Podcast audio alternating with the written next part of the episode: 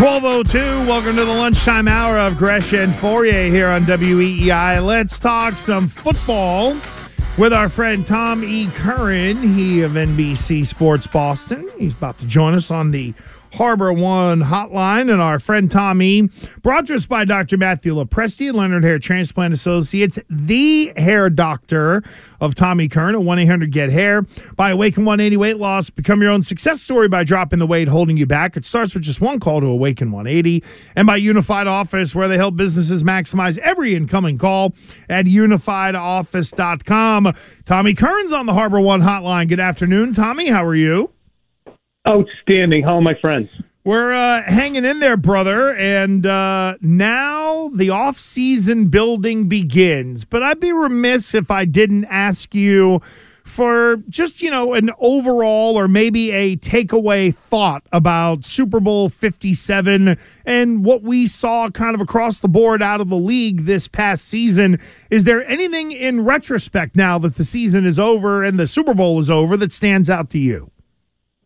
Sure, I'll give you some miscellaneous thoughts. I just finished the podcast, so I got a few on the top of my head. Ah, all right, enjoy, let's go. I enjoy Burkhardt and Olsen. They let the game breathe. They don't have to talk all the time. Love that. Adore it. Give me a little bit more Summerall in my life. I think that the NFL should look at pushing from behind to aid a runner. I don't feel that it is necessarily a the same mano a mano power that you're looking for and physicality. I think that it doesn't have to be a penalty, but maybe you ban the pushing and propelling forward a guy whose forward momentum is stopped. I don't think the Patriots are that far away on the offensive line from being a capable team, but it is the offensive line you have to start with. Stop talking about the damn receivers and skill position players that they have to get first because, as we saw in the Super Bowl, it's all the offensive line. Patrick Mahomes has a long way to go to catch Tom Brady, but he's really, really good. Andy Reid is Uh. probably on the same level as Tony Dungy and Mike Shanahan and you name it, but he's no Chuck Noll, he's no Bill Walsh, he's no Bill Belichick. So there's a variety of thoughts I have for you. Oh, Mike- one more. Troy Vincent presiding over a slippery field, the same way he actually had a field melt on him at a Hall of Fame game in the recent pa- past.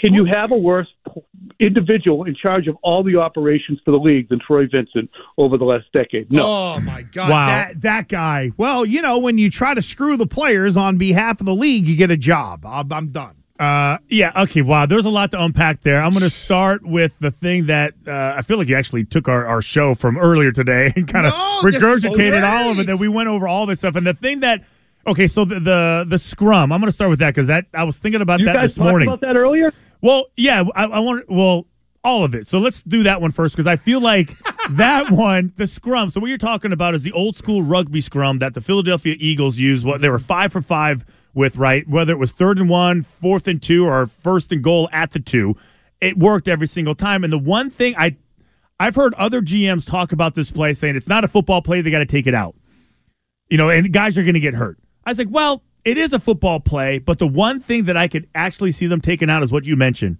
They're not going to allow anyone to be behind the quarterback and pushing that quarterback through the offensive line over the defensive line. That's the one thing that I think they will will change, but I don't think they can really get away with actually the the actual, you know, play itself because it's just a it's a quarterback sneak, but they just altered it to make it more profitable for them. Yeah, great job. And which allows you to change the game to, okay, we're going four downs every time because if we can get into fourth and two or less, it's a layup. So there, God bless them. Take advantage of the rules and exploit him the way that you can. But it's it's too easy if you make a concerted effort to. He's body surfing. He's not running. He's body surfing. And because of the snap, the offensive line gets a running, albeit very small, running start. So they start before you start. They get the first hit, and then you use that individual to body surf. Of course, he's going to get a first down, especially if he has a good, you know, power in his lower legs. So, yeah, I, I don't think that it's a crisis. I don't think it discredits anything that the Eagles did, but I, I would hate to see that become vogue where every fourth and two is a layup because you just send in someone to to quarterbacks. I will say this too: isn't that the more they do it, just such a layup to have somebody leak out I was Oh, waiting for no, that. I was waiting for that. That's next year. Matt Patricia Yeah. had that play in the playbook. He just didn't have a chance to uh, use it this year. Our friend Tom Curran is with us. Tommy Fauria and I, you mentioned the O line. Uh, Fauria and I had a big discussion about the future of Trent Brown. Basically, there the Patriots are on the hook for him if you include, I think it's like a roster bonus. You're looking about five and a half million in real cash this year that you would be paying this guy. Uh, I admit during the season, Tom, I was like, yo, this guy's got to go. Now I wonder if they can punt on him just yet, and and the money is a part of it because he is affordable. Where do you land on the future of Trent Brown? The great thing is we will find very quickly where they feel about it because there's a three million dollar guaranteed roster bonus or guarantee his salary three million dollars of his salary is guaranteed as go. of when March 16th, March 16th. 16th. Yep. Right at the beginning of free agency. So it's as if the Patriots wrote that in to the contract saying, eh, we're not sure where we're going to want to go with you in 2023. So we'll be making a decision right there at the start of free agency, and you can hit the market or we can move on depending upon what we what we decide to do. Um, but yeah, I, I think you can work with them, especially if you get a better offensive coordinator in and give the team an opportunity to have some cohesion on offense and play calling that a lot they did so many stupid things on offense this year with the way they redistributed. You had I don't care what Matt Patricia did in 2005. He was a first year offensive line coach. He was a first year play caller. He was a first year de facto offensive coordinator. They changed not just the offense, but the language of the offense. Then they changed the running game. It's an absolute wasted year, soup to nuts, by the New England Patriots in evaluating anything on offense. So you almost have to start over again. Yeah, and then the other aspect that you made when you just ripped through all these points is they're better off than, offensively. I'll just stick with them because that's the eyesore. That's the issue.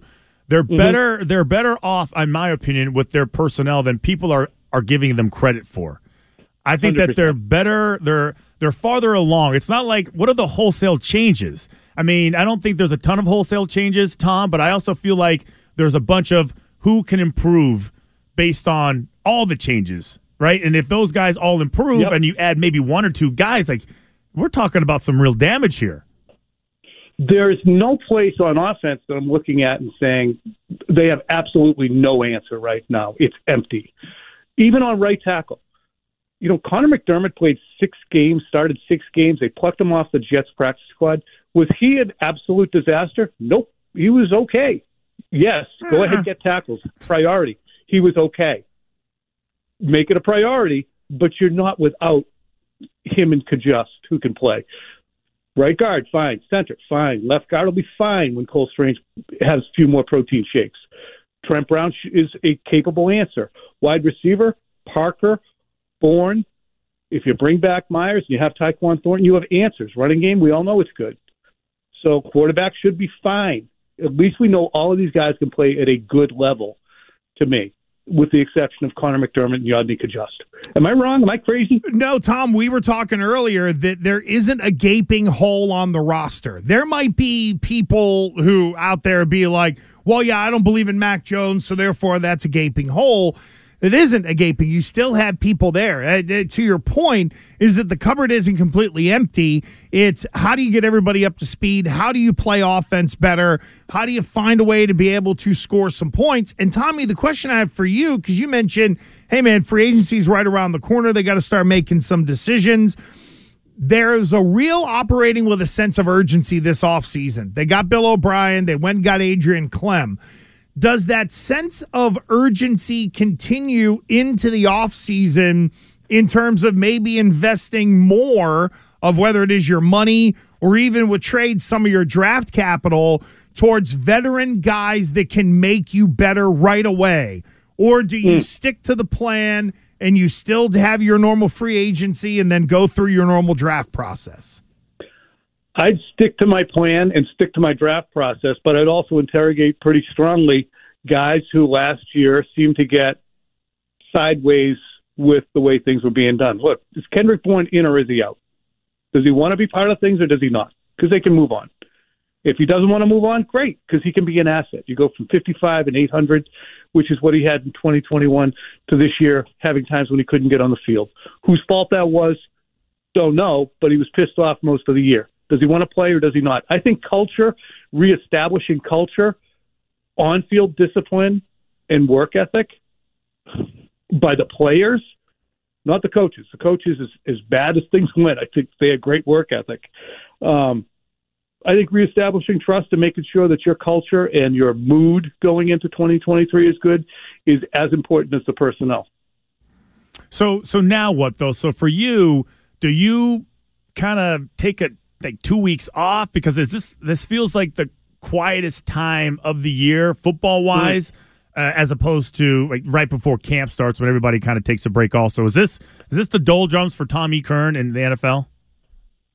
Yeah, well, the the vacation time becomes you know mini camp ending in that May June into July. That's that's quiet, but but now it's like a little recalibration. I'm doing offensive line evaluation stuff where I'm just you know going through the whole roster and saying who who can play, who can't, what should they do, who's out there for free agency, and, and trying to write articles revolving around that.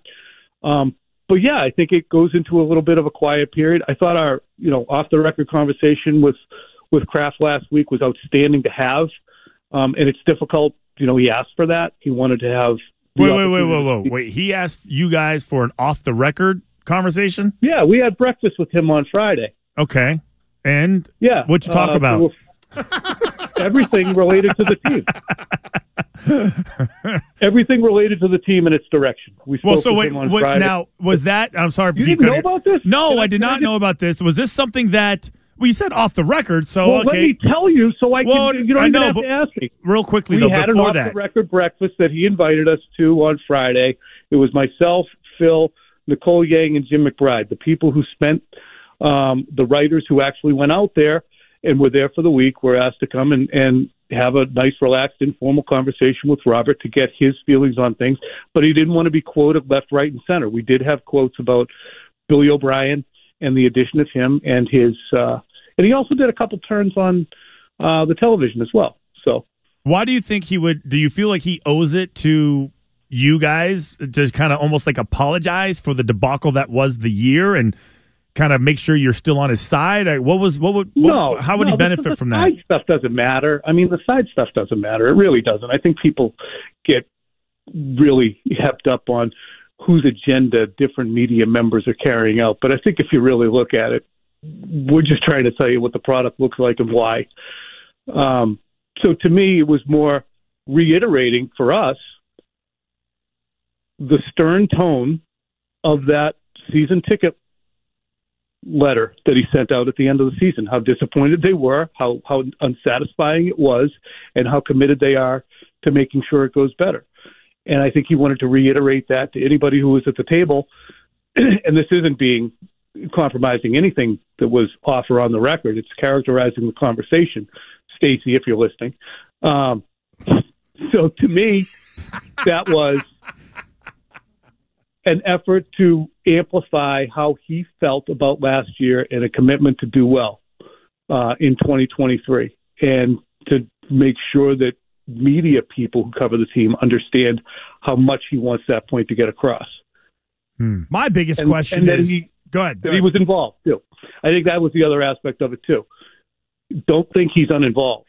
He was involved. He was involved with, and he cited on, you know, online that, that he was in, excuse me, not online, but in the other interviews that he was involved in the decision um, on the offensive coaching. So he was he wants people to know he's involved. What do you have for breakfast, Mister Kraft? Kept trying to pawn off some avocado toast, mm. and he was mm. really working hard to. And I said, I do not like avocado. Nah. He also did not know what a pontoon boat was. Stop it! Really? Well, listen, yeah. when you've only been on yachts your whole life, I can understand As why. As a kid, you don't know you what wouldn't a pontoon know what boat a is? pontoon. I wouldn't have known.